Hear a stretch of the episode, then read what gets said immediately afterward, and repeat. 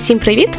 Мене звати Наталя. Я люблю каву, я дуже люблю котів і поведінкову економіку. Подкаст Маркетинг для людей з Наталою Дрозд, її широким міжнародним досвідом, кейсами та усмішкою. Усім привіт! Це Наталя. Це Наталя Дрозд, котра любить маркетинг, поведінкову економіку, котів і каву. Нічого не помінялося. Сьогодні у нас уже четвертий епізод подкастку Маркетинг для людей. І я дуже рада, що я продовжую ділитися з вами речами, котрі мене захоплюють. І я дуже сподіваюся, що ви також відчуваєте якусь користь з прослуховування. Е, якщо у вас є ідеї, питання, пропозиції, будь ласка, сміливо їх лишайте або коментарями пів на SoundCloud під цим подкастом, або знаходьте мене в соцмережах і пишіть. Е, для мене зворотній зв'язок дуже важливий, тому що це буде допомагати мені наступні епізоди записувати якісніше, краще. І якщо у вас є якась конкретна специфічна тема, котра ось дуже цікавить, е, я постараюся її висвітлити, тому що нас попереду ще є кілька цікавих можливостей дослідити якісь доктрини маркетингу разом. Отож. Сьогодні ми будемо говорити насправді про немаркетологічну тему. Чому не маркетологічну? А тому, що ми з вами розвернемося на 180 градусів і будемо говорити зі сторони людей, котрі приймають рішення, і ми зосередимось на тому, як люди приймають рішення, чому так, а не інакше, і що маркетологи з цим роблять, як цим. Маніпулюють, видозмінюють. Ну і, звісно, якісь не знаю, цікаві практичні поради, сьогодні ми поговоримо про те, як зберегти здоровий глузд, не стати конспірологом і не зненавидіти половину світу. Е, ми не будемо говорити про маркетинг, а до чого тут здоровий глузд, конспірологія і ненависть та половина світу. Це про технології, це про поведінкові викривлення і це про наше сприйняття світу. Маркетинг для людей зрозумілою мовою. Частина перша. Давайте змиримося зі своєю нераціональністю. Е, Взагалі, економісти дуже люблять говорити термін раціональність, раціональний споживач, раціональний вибір. Що ж це таке раціональний, а тим більше нераціональний вибір? Е, Раціональність в економіці зводиться до дуже простої речі: максималізувати свою вигоду і відповідно мінімізувати витрати. Е, ну, Економісти, наприклад, не беруть до уваги емоції. Е, і просто от вважають, що людина сидить така прагматична і вирішує кожне рішення, зважуючи всі за і проти. Наприклад, мені сьогодні купити каву американу чи фільтр. Е, Мені сьогодні купити кукурудзу мариновану, чи може все-таки свіжу, або ще краще купити набір різних овочів і їх з'їсти. Е, Мені сьогодні сходити в магазин що під домом, чи оцей великий супермаркет, який трішки далі. Е, І будь-які рішення приймаються, беручи до уваги в першу чергу ціну цього рішення, тобто купити каву американу чи фільтр, в залежності від того, яка їхня ціна. По-друге, е, беручи до уваги корисність, яку ми можемо отримати. Корисність це дуже суб'єктивна штука, це просто показує, яке ми задоволення отримуємо від тої чи іншої дії. Ну, Економісти люблять казати, навіть давати якісь числові визначення корисності, але вона а суб'єктивна, тобто ви можете шалено любити каву з молоком, а в мене може бути нетолерантність молока. Відповідно, для вас корисність чашки з молоком буде велика, а для мене вона буде нульова, якщо не від'ємна. От, так що корисність суб'єктивна, ціна, по суті, об'єктивна, бо це те, що ми бачимо на ціннику в магазині, і все.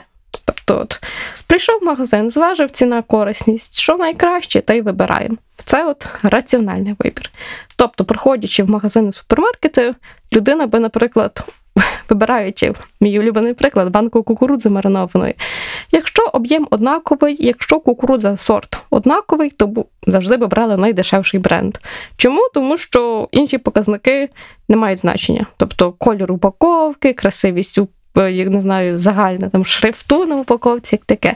Якщо продукт однаковий, себто кукурудза, то ціна це є єдиний визначний фактор.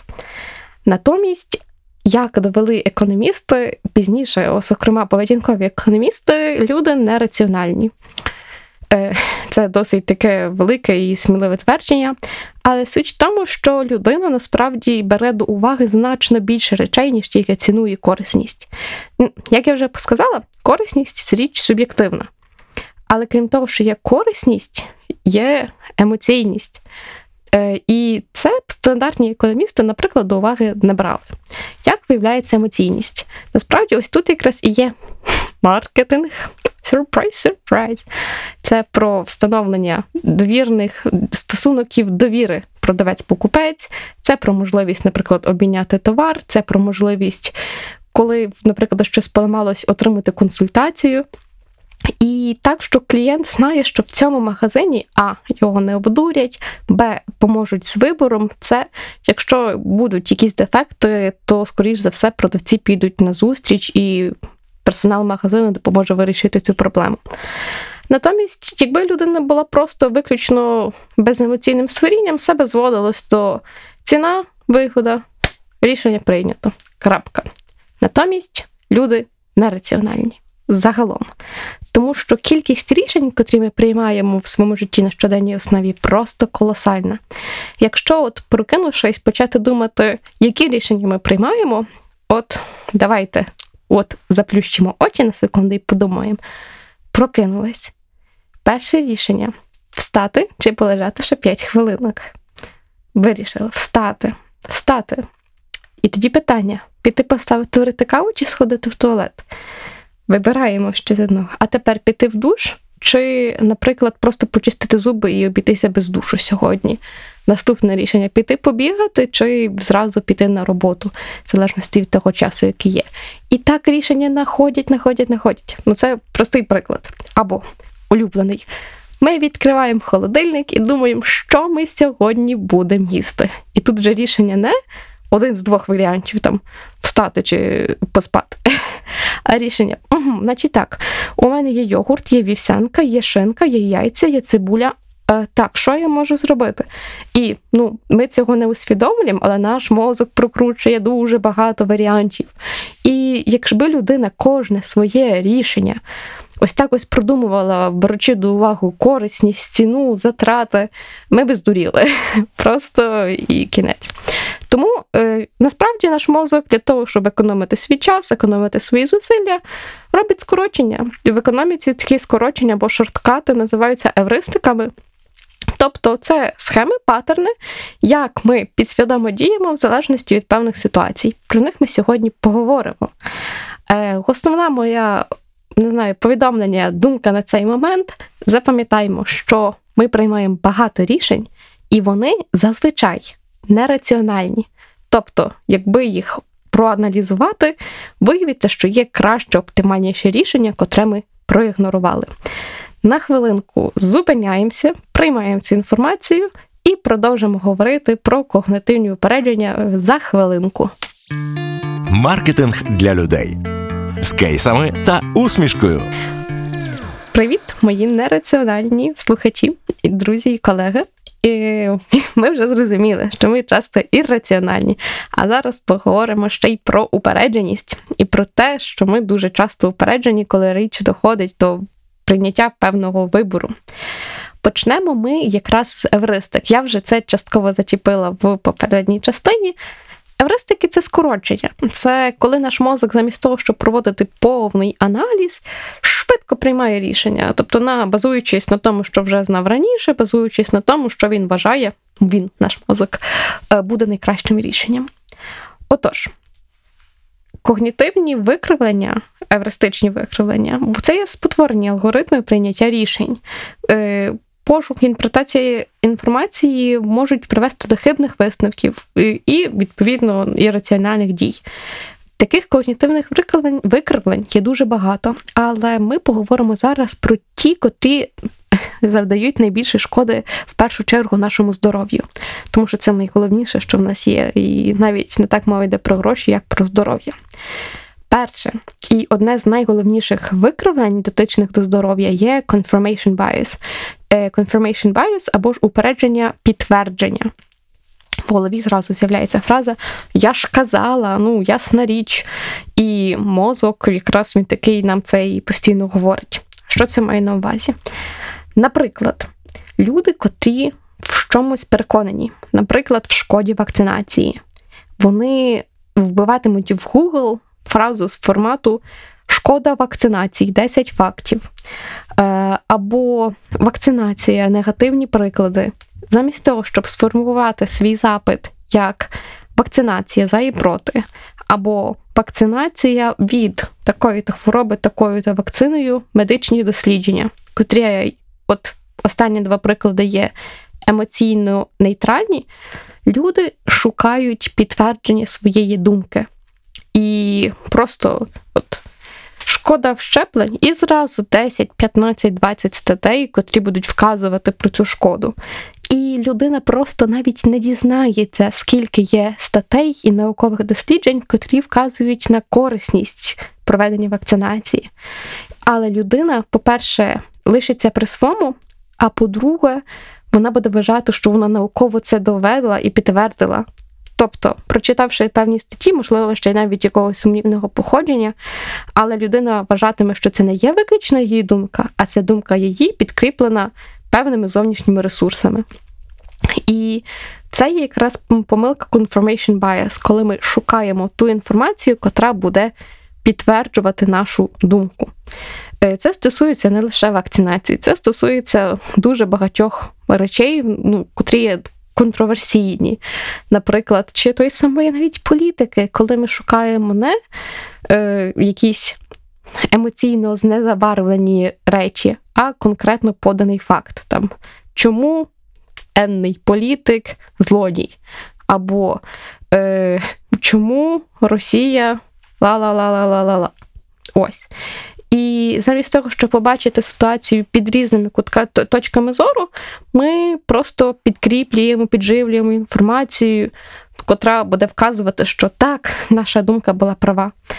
Як часто, от, наприклад, в дискусіях з друзями, з родиною може бути, що от особливо коли в речі заходять до вакцинації або якихось релігії, там, господи, прости, е, вам кажуть, я тебе не хочу слухати.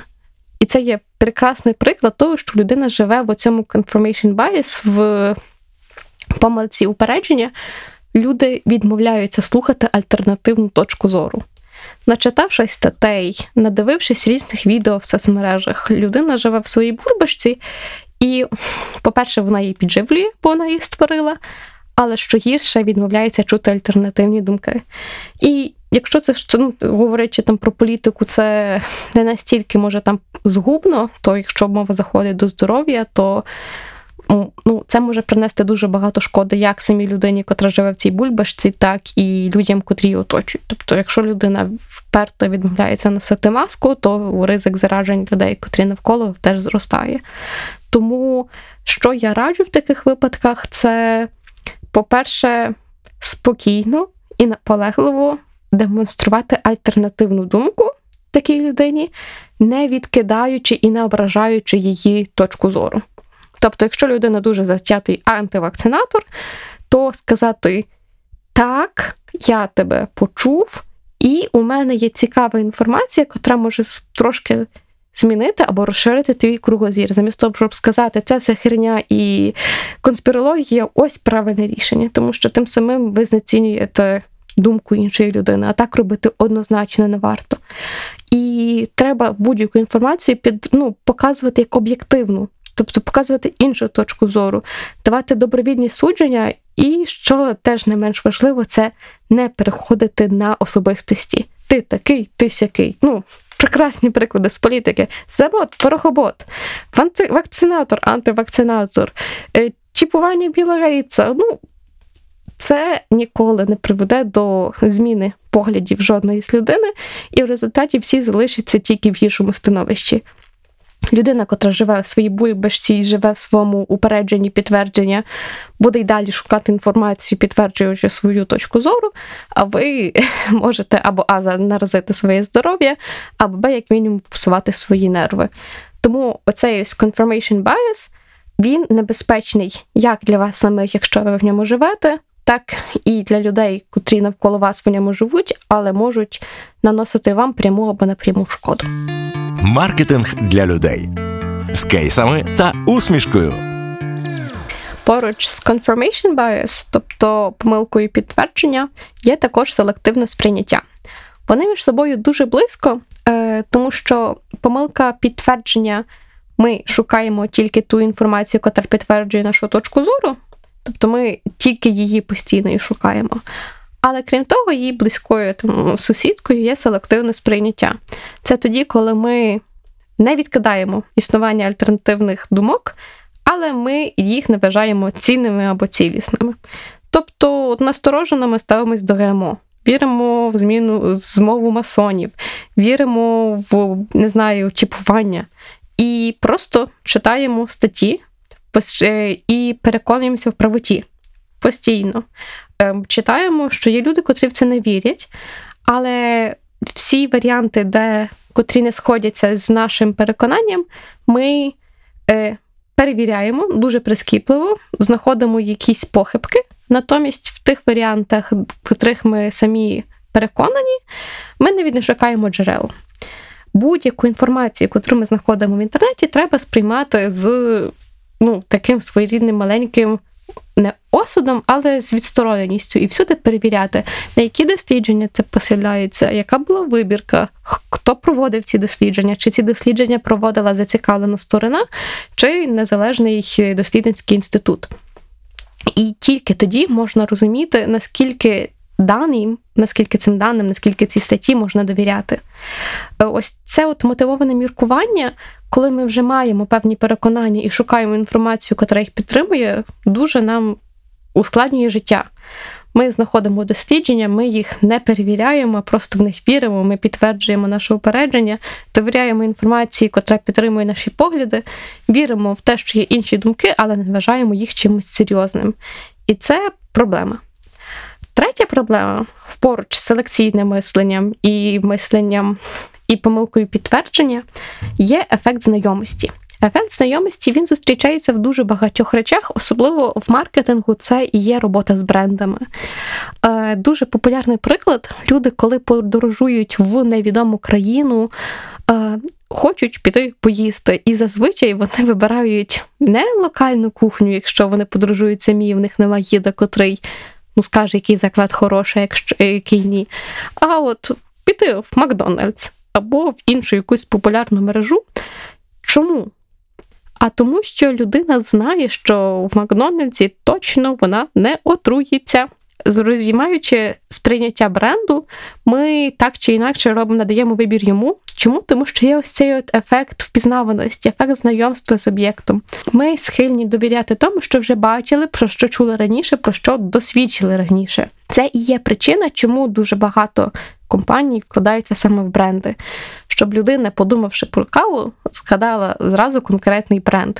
Щоб людина, от не знаю, їдучи, це дуже часто, до речі, кейс, от їхати по автостраді, побачити значок Макдональдсу і такий, точно я голодний, я зупинюся і там поїм там, а не буду.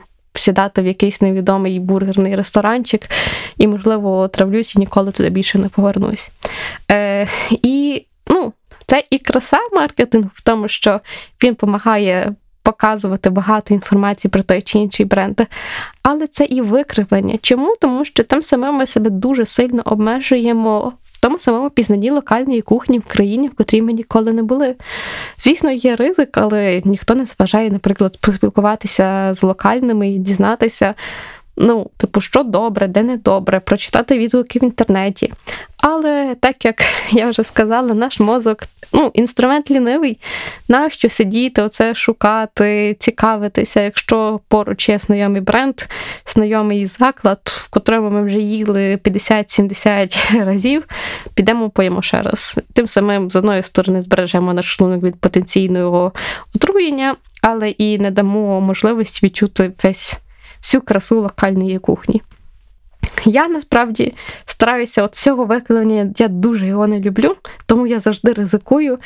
І чесно вам скажу, це одне з найкращих речей, е, котрі зі мною стаються. Я знаходжу дуже дивні заклади, е, але їжа, особливо така якась колоритна, там мексиканська, або ну, якась от якісь маленькі кафе в Франції, вони значно атмосферніші, ніж типовий Макдональдс або KFC, або щось інше. Тому, коли ми бачимо це знайомство з об'єктом, е, треба просто зважити, наскільки сильно ми ризикуємо, не знаю, там щось з'їсти не те. Або інший варіант це коли просто приходимо в магазин, бачимо, що все якесь незнайоме, якийсь бренд нам знайомий. І треба просто бути відкритішим до нових речей. Е, І розуміти, що бренди це, звісно, добре, але треба постійно розширювати свій кругозір і не зосереджуватись на тому, що ми і так знаємо, чи те, чим ми і так користуємось. Маркетинг для людей з Наталою Дрозд на радіо Сковорода. Помилки на цьому не закінчуються. Помилок є дуже багато. А наступне спотворення, котре варто уваги, це є помилка гравця. Е, Чому? Тому що воно дуже часто зустрічається якраз в людей, котрі захоплюються азартними іграми. Е, Чому? Знову ж таки, моє улюблене чому? Е, Бо ці люди намагаються знаходити взаємозв'язок між ймовірністю бажаного результату випадкової події та ранніми наслідками. Пояснюю. Е, Напевно, ми знаємо, як грати рулетку. Або якщо не знаємо, я, наприклад, не знала, але суть в тому, що може випасти на певний номер червоне або чорне. Е, Є ось подія, крутимо рулетку. І насправді ймовірність, що зараз випаде на червоне або на чорне, одна друга, тобто 50 на 50, або червоне, або чорне. Натомість люди, котрі грають, їм здається, що якщо щойно випало на червоне, то наступного разу має випасти на чорне. Е, треба розуміти, що події між собою не пов'язані. Кожний, не знаю, запуск рулетки це подія незалежна від попередньої. Натомість гравці дуже часто беруть до, увагу, до уваги попередній свій досвід, тобто, якщо щойно випало на червоне, то наступного разу має випасти на чорне. Е, Інший простіший приклад для більшості людей це е, підкидання монети Орел чи ріжка. І якщо три рази підряд попадає Орел, то людина скаже, наступного разу має випасти ріжка. Чому? Тому що не може три рази підряд випасти Орел. Е, ну, але чому не може? Ймовірність кожного разу, що коли ми підкидаємо монету, одна друга. І події між собою не пов'язані. Один раз підкинули одна друга, наступний раз підкинули одна друга, третій раз підкинули одна друга. І ну, шанс завжди лишається той самий. Але люди, котрі часто грають, особливо в азартні ігри, де є оце от дотик з ризиком, вони починають шукати взаємозв'язки там, де їх нема. І взагалі, от пошук взаємозв'язків там, де їх нема, це називається кластеризація. Е, Таким досить цікавим прикладом, якщо хтось дивився фільм Ігри розуму Beautiful Mind про е, видатного економіста Неша, котрий, власне, розробив теорему в'язня або і теорію ігор. Суть в тому, що він почав хворіти на шизофренію і шукати взаємозв'язки там, де їх нема. Оця ось кластеризація, вона присутня в дуже багатьох ну, випадках, тоді, коли ми намагаємося знайти взаємозв'язки там, де їх як таких бути немає. Але нам це здається дуже логічним, тому що ми беремо до уваги свій попередній досвід, підкріплюємо наше знання тим, що гуглимо щось в інтернеті, котре підкріплює наші бачення, тобто відкидаємо ті статті, ті дописи, котрі противлять, котрі спростовують наше, нашу думку, і будуємо свій світ, в котрому подія А спричиняє подію Б, хоч насправді так воно не є. Маркетинг для людей з кейсами та усмішкою. Інша помилка це помилка вижившого е, або систематичне упередження виживання.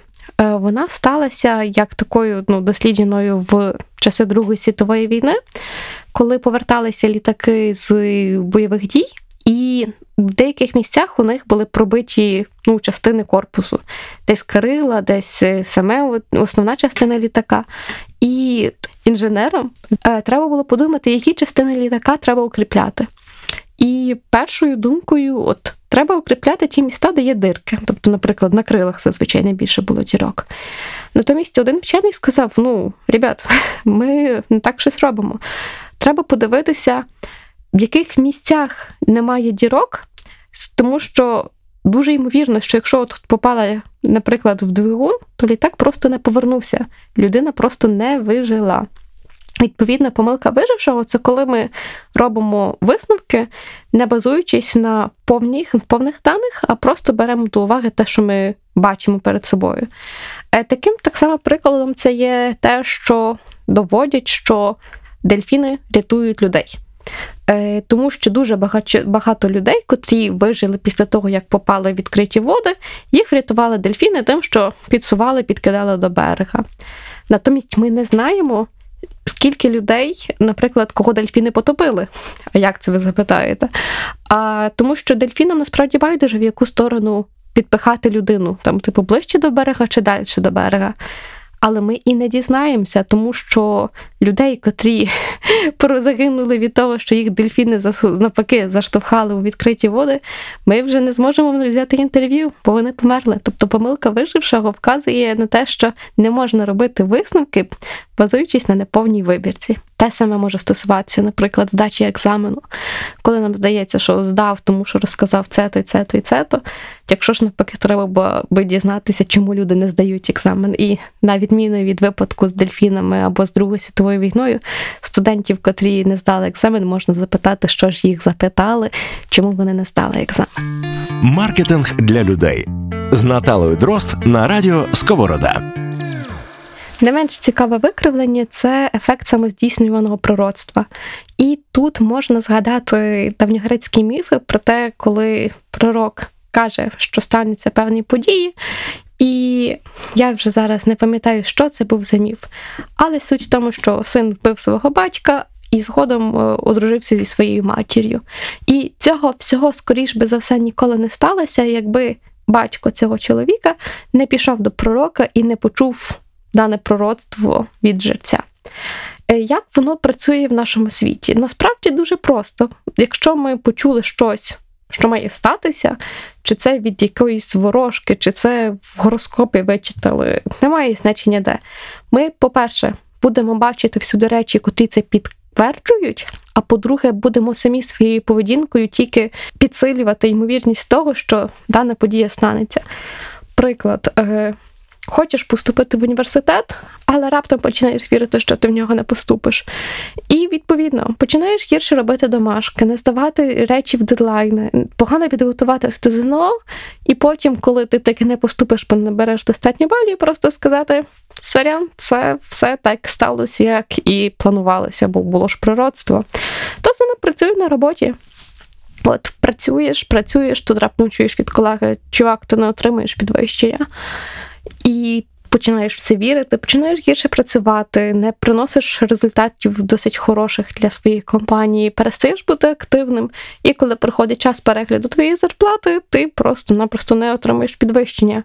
І тим самим підживлюєш ефект самоздійснюваного пророцтва. При тому, що треба було на самому початку самого себе запитати а чому я це роблю? А чому це взагалі пророцтво? Це може бути якась зовсім дурна думка, котру хтось сказав, ляпнув так сяк. Але коли ти починаєш це вірити і поводитися так, ніби це дійсно станеться, тим самим здійснюєш пророцтво, котре могло просто забутися і не принести ніякої шкоди. Інше цікаве досить спотворення, яке мені дуже подобається, це ефект Барнума. В чому його суть? Чи вірите ви гороскопам? Е, люди зазвичай розумні кажуть, що ні. Але іноді можемо зайти на якийсь, не знаю, сайт або в газеті і прочитати гороскоп заради розваги. І що виявиться дуже цікавим, що дуже часто що те, що написано, це правда. Тому що ну, те, що написано, дуже точно збігається з уявленнями людини про саму себе. В чому тут є така хитринка. А в тому, що більшість гороскопів створені так, що вони несуть а. позитивну інформацію, б. загальну інформацію. Е, Кожна людина хоче почути про себе, що вона відповідальна, що їй треба, наприклад, там, більше часу виділити роботі на наступному тижні, бо можуть статися певні зміни. І ну, come on, в роботі завжди треба виділяти час, коли ти працюєш, ні? так само, як і будь-які такі загальні повідомлення. Е, Один мій знайомий розказував, що працював у видавництві, а його подруга писала гороскопи. І там принцип один: 90% позитивного тексту, 10% настанов, попереджень теж загального характеру, щоб трішки змусити людину задуматись, але при тому не створити якийсь тривожний настрій. І проблема в тому, що блін, це працює. І якщо подивитись на галузь астрології, особливо а, астрології мобільних додатків, а, цього дуже багато, і багато людей в це насправді вірять. Натомість, якщо просто взяти і поміняти знаки зодіаку в оцих ось всіх передбаченнях, скоріш за все, людина цього не помітить, тому що речі занадто загальні, а наш мозок просто бере і підлаштовує е, те, що ми читаємо, до того, що насправді воно є. Маркетинг для людей зрозумілою мовою. Ще один цікавий ефект, теж дуже близько пов'язаний з маркетингом, це ефект Ореолу. Тому що люди проєктують оцінку відомих людей на ту річ, котру ця людина рекламує. Наприклад, е, Джонні Депп, там, наприклад, або Джордж Клуні, або хтось інший відомий актор, котрий е, рекламує якийсь невідомий вам бренд годинників. Але оскільки ми знаємо цього актора, його ролі, його ну, образ, котрий має, ми зразу переносимо оці всі якості, котрими він володіє, на те, що він рекламує. Іноді ці якості вони сходяться, і це те насправді, чим маркетолог має дуже часто і пильно працювати, щоб людина, котра рекламує бренд, відповідала тим цінностям, котрі несе бренд. Наприклад, останній з кейсів це є в Росії Альфа-Банк почав співпрацювати з одним репером. І з одної сторони це прям класно, тому що залучає багато молодої аудиторії. Але як тільки почали надходити скарги або підозри, що цей репер вживає наркотики, банк такий зразу, «Е, вибачте, ми з цією людиною більше не працюємо. Інший кейс ефекту Ореолу теж з шоу-бізнесу якийсь час тому українського слеш російська виконавець, не знаю, бізнес-вумен Регіна Тодоренко в одному з своїх інтерв'ю сказала, що ну, типу, це окей там бити жінок, е, що для всіх викликало дуже сильний шок, стрес, як вона це сказала. Ну, це не пряма цитата, але воно так десь звучало, що насильство щодо жінок це є окей. І з нею зразу протягом кількох тижнів після цього скандалу розірвали свої контракти на співпрацю майже всі відомі бренди, з ким вона працювала, там починаючи від Пепсі, закінчуючи Хагіс, якщо я не помиляюсь. Е, це все впирається в той самий ефект оролу. Тобто ми маємо якусь відому людину і маємо якийсь продукт, який взагалі не пов'язаний з цією відомою людиною. Але оскільки ця людина рекламує цей продукт, ми переносимо якості людини на продукт.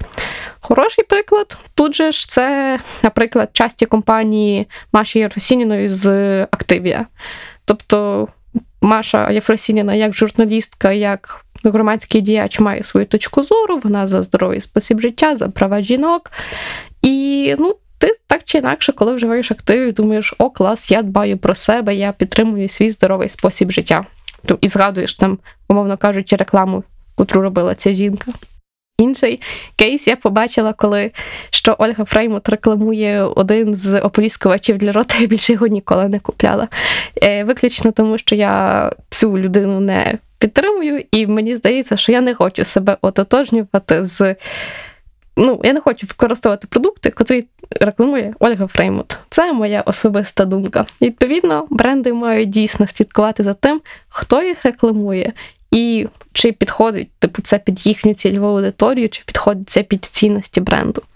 Тому ось він такий ефект ореолу. І ось чому настільки багато відомих людей рекламують речі, котрі взагалі до них не мають ніякого відношення.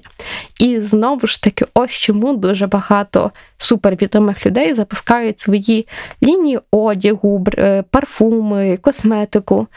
Тому що. Е, вони переносять свою популярність на взагалі ніяк не пов'язані товари і заробляють на цьому досить непогані гроші. Маркетинг для людей з кейсами та усмішкою. Хочу поділитися з вами одним з досить цікавих прикладів. Е, от якраз реклами, маніпуляції, психоаналізу, все як люблю, все цікаво пояснено і пов'язано. Е, реклама тісно пов'язана з попкультурою і медіа. І, як я сказала, маркетологи також дуже часто використовують різні викривлення і так само відсаджують тренди, інтереси суспільства для того, щоб потім це все використати для ну, збільшення продажів того продукту, котрий маркетолог пропагує. Давайте от поговоримо про куріння. Чи куріння це погана звичка, загрожує куріння життю інших? Тут відповіді, як на мене, очевидні. Але раніше сигарети були символом свободи, особ... зокрема жіночої свободи. І до сих пір можна побачити це в дуже багатьох голівудських фільмах, коли жінка їде в автівці з відкритим дахом і курить, наприклад. Ну, е, для багатьох людей це от асоціація зі свободою. Як ж виникла оця асоціація? Все почалося 31 березня 1929 року під час е, великоднього параду в Нью-Йорку. Звід жінка безпосередньо зробила на той час нечувано. Вона привселюдно закурила сигарету Lucky Strike і закликала інших жінок робити те саме. В чому тут є річ? А треба розуміти, що в той час, 1929 рік, е, жінки, власне, не курили. І в деяких навіть штатах, якщо жінка публічно курила, її могли оштрафувати. Натомість, з одної сторони, можна подумати, що те, що зробила ця жінка, воно таке дійсно свободопроривне. Тобто я хочу курити, я буду курити, от закурюю тут.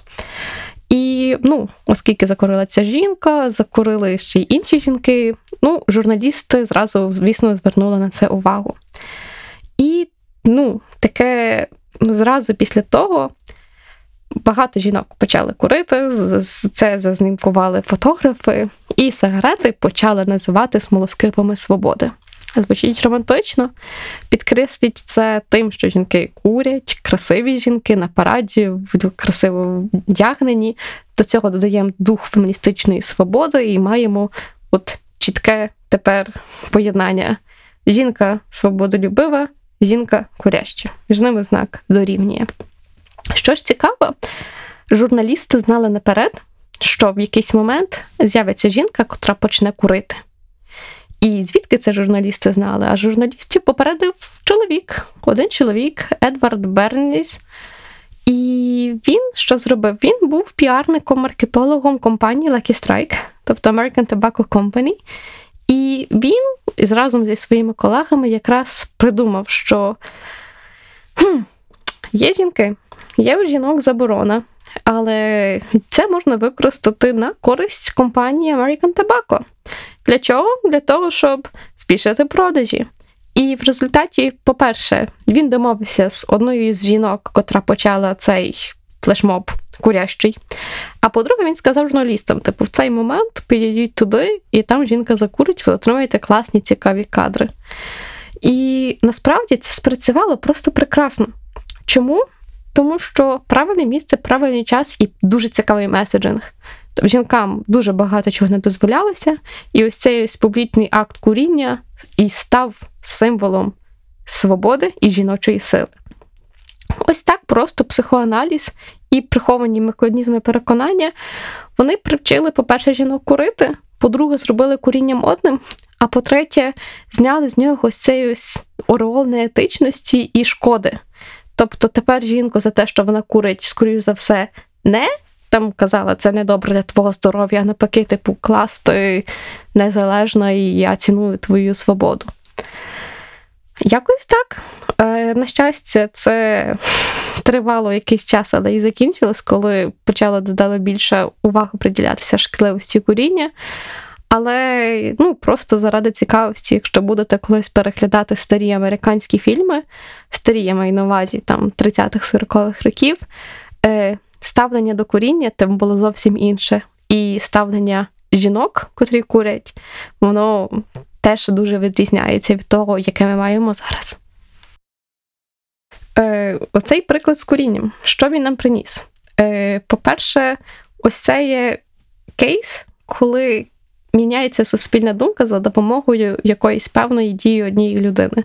По-друге, це зворотній ефект оролу, коли ми маємо куріння, котре вважається там а чоловічою справою б шкідливою для здоров'я, як раптом, завдяки громадській думці, воно стає чимось прийнятним і символом чогось доброго, себто свободи.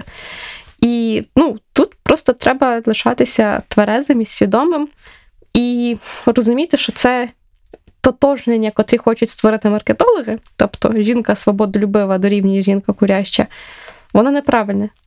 І воно неправильне в дуже багатьох випадках. Наприклад, можна бути жінкою свободолюбивою і при тому не курити. І навпаки, якщо жінка курить, не значить, що вона свободолюбива. Я думаю, що це проста і зрозуміла річ. Просто вона стосується багатьох речей, там поїздок на мотоциклах, тобто, що не всі мотоцикли лізти це запеклі романтики, або будь-яких інших там цікавих або екстремальних звичок. Маркетинг для людей з кейсами та усмішкою. Отож, що ми можемо з тим всім зробити? Ми знаємо, що є поведінкові викривлення, ми знаємо, що люди часто поводяться нераціонально. Ну і що з того? А насправді ми можемо це поміняти і поміняти це в хорошу сторону. Перше і найпростіше це ми можемо знати про їхнє існування, і це, по суті, те, чому я присвятила сьогоднішній епізод знаючи про існування таких викривлень, як ефект ореолу, ефект підтвердження, ефект сегрегації або селективності, ми розуміємо, що наш мозок так чи інакше робить якісь е, ну, не до кінця зрозумілі правильні речі. По-друге, після того, як ми згадуємо про їхнє існування, ми себе запитуємо, а що може бути інакше? Тобто, чи є альтернативний погляд на дану проблему? Вертаючись до теми там, вакцинації, е, ще раз добре подумати, коли сформулюєте запит в Google або інший пошуковик, там написати, чи вакцинація шкодить здоров'ю, або краще плюси і мінуси вакцинації, або кава шкода для здоров'я, для печінки і для нирок, або чи корисно пити каву, або навіть не так, кава, плюси і мінуси вживання, або ще краще наукові дослідження про вплив кофеїну на організм людини. Тобто робити свої запити максимально нейтральними, емоційно нейтральними і такими, що принесуть вам ті результати, котрі показують різні точки зору. Це, якщо от ви вчили англійську, наприклад, або там як проводити інтерв'ю, вам часто можуть сказати: не ставте питання, чи там чи вважаєте ви, що пити каву вранці це добре? І людина що відповість так добре. Або так добре, ні, не добре. Все, крапка. Натомість треба свої запити ставити так, щоб почути максимально широкий спектр різних думок. Е, І це стосується, починаючи від питань здоров'я, тому що вони найважливіші, до якихось продуктових, ну, щоденних рішень, котрі ми також приймаємо. Інша цікава річ, ми маємо відчути, наскільки ми емоційні в даний момент. От ми продовжуємо нашу історію з пошуками різних цікавих інформацій в інтернеті. І якщо ми в певний момент починаємо відчувати сильні емоції будь-чого, жалю, страху, жаху, злості, радості, екстазу, то ми перестаємо мислити тверезо, а починаємо діяти емоційно. А маркетологи це дуже люблять, тому що емоційні люди і люди, котрі перебувають в підвенесеному або пониженому емоційному стані, більш схильні робити нераціональні рішення або дуже нераціональні рішення. І в такі моменти найкраще, що можна зробити, це взяти паузу і залишити. От, наприклад, якщо перед вами стоїть питання, е, зайшли ви на якусь сторінку благодійного фонду, де є дуже багато емоційних якихось фотографій, історій дітей, але при тому. Ну, як ви можете не помітити, немає вказаної ні адреси, ні фінансової звітності, але весь сайт зроблений так, що все виглядає так, що от хочеться плакати, і от, вже найкраще, що можна зробити, це закрити записати собі, пошукати інформацію про даний благодійний фонд, і потім на тверезу голову, не дивлячись там якісь дуже слізні історії, подумати, чи це дійсно благодійна організація, яка займається доброю справою, чи це якийсь от. Не знаю, емоційний лохотрон, котрий витягує гроші з бідних людей і не допомагає ніяким дітям. Ну, такі бувають, і таке в інтернеті насправді дуже багато. Емоції роблять нас вразливими і роблять нас нераціональними. Це треба пам'ятати. На кінець, на, таку, на такий десерт, е, практичні приклади того, як різні компанії використовують оці ось емоційні хитринки і пастки в тому, щоб ми зробили рішення таке, як хоче компанія. Приклад одної з відомих компаній для того, щоб шукати житло під час поїздок, подорожей, не будучи називати назву. Е, От це взагалі стосується багатьох компаній, особливо ну, все, що є в інтернеті. Е, ви заходите на сторінку, і перше, що ви бачите, що в даному готелі кількість місць обмежена, і на дану, тобто, по-перше, залишилось тільки три місця в даному готелі, котрі відповідають вашим критеріям. І ти зразу відчуваєш ефект дефіциту. А по-друге, з'являється маленьке повідомлення, що в даний момент ще п'ятеро людей дивляться на цю саму е, пропозицію, що й ви. Що тим більше підтягує тебе взяти і купити, от забронювати номер в цьому готелі прямо зараз, а не пізніше. Рівно ж таку саму стратегію використовують, наприклад, е, при продажі квитків на різні концерти. Е, в Україні це може не так поширено, але от за кордоном, коли я купляла квитки на один з концертів в Барселоні, е, мені от кожну хвилину писало, тобто залишилося стільки-то квитків, залишилося стільки-то квитків, і разом з вами зараз квитки на цей концерт переглядають ще 853 людини, і цей показник мінявся кожні 10 секунд. І що найцікавіше, ніхто не розкупив ці квитки, при тому, що якщо я б я брала до уваги ось ці всі повідомлення, залишилося стільки квитків, залишилося стільки квитків, я би мала купити ну, квиток зразу, тому що цей штучно створений ефект дефіциту.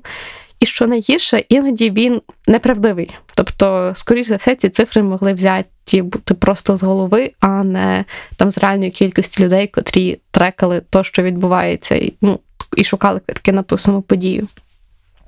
Інший варіант це е, буває теж таке на сайтах, де можна купити, забронювати житло в готелі або десінде, що є варіанти, де написано Sorry, у цьому готелі вже все зайнято. І ти таки думаєш, ей, а чого ти взагалі в пошуку з'являєшся, якщо у тебе вже все зайнято?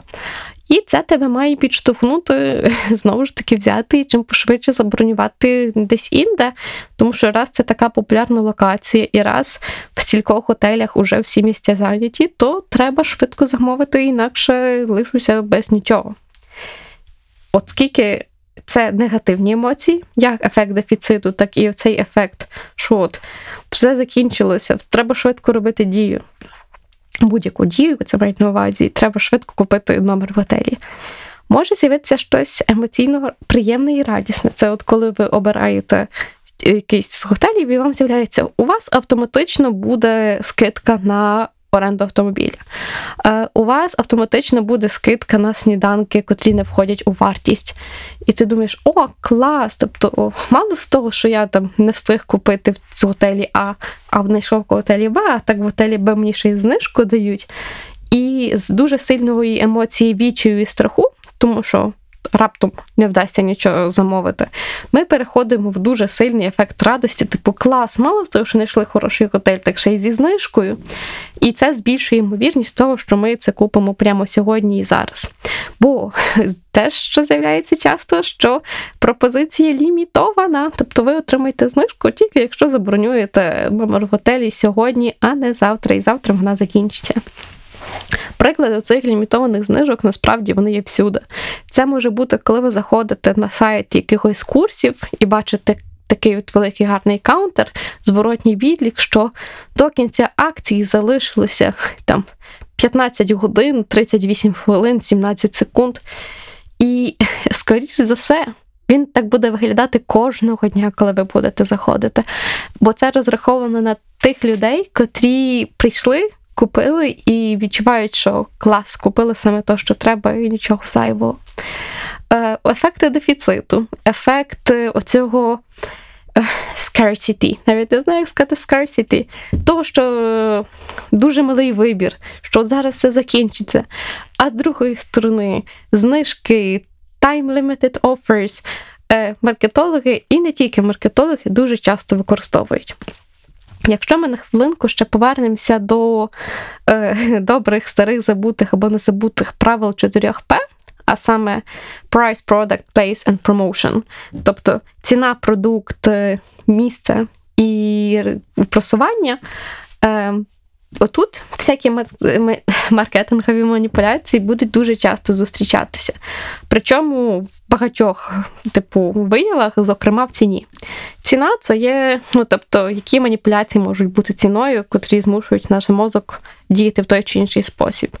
Перш за все, це знижки. Це найпростіше, що може бути. Це ціна дня, спецпропозиція, е, там, наприклад, повний розпродаж.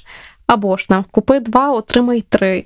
Все, що стосується ціни, і воно так чи інакше давить на ці наші відчуття е, лімітованості, дефіциту і підвищує тривожність. І якщо б ви, або думаю, що багато хто з вас бачив, от коли є в АТБ або якихось інших дисконтних магазинах знижки, люди можуть купляти по 6 банок олії, по 8, там, 50 яєць. При тому, що частину з того може зіпсуватися і буде непотрібним. Натомість настільки а, там хороша ціна і чітко подана там оця от умова лімітованості, що люди все скуповують, що вони дуже легко піддаються на таку маніпуляцію. І мене дуже розсмішило, якраз в тебе на касі є запис, який де написано, що акційних товарів можна брати не більше 10 одиниць. Думаю, блін, серйозно, люди купують 10 пачок яєць, коли є знижка. Ну, це люди, котрі дуже сильно піддаються на маніпуляції. Але це факт. Крім того, якщо говоримо про продовження цих 4П, продукт, які маніпуляції можуть бути з продуктом. Насправді, з самим продуктом, як таких, дуже маніпуляцій немає, тому що ну, те, що ми купуємо, товар чи послуга, це він і є. Натомість маніпуляції можуть бути з його виглядом. Мені зразу приходить на думку. Пляшки молока, де замість літра у вас є 900 мл, 870 мл, 850 мл. Тобто ми купуємо молоко, ми бачимо одну і ту саму ціну, але літраж то різний, але вигляд пляшки зроблений так, що треба просто взяти і вчитатися, щоб зрозуміти, що тут менше, ніж ми очікуємо, що там буде. Ну, Більшість людей звикли, що молоко продають в літрах, а не 870 мл.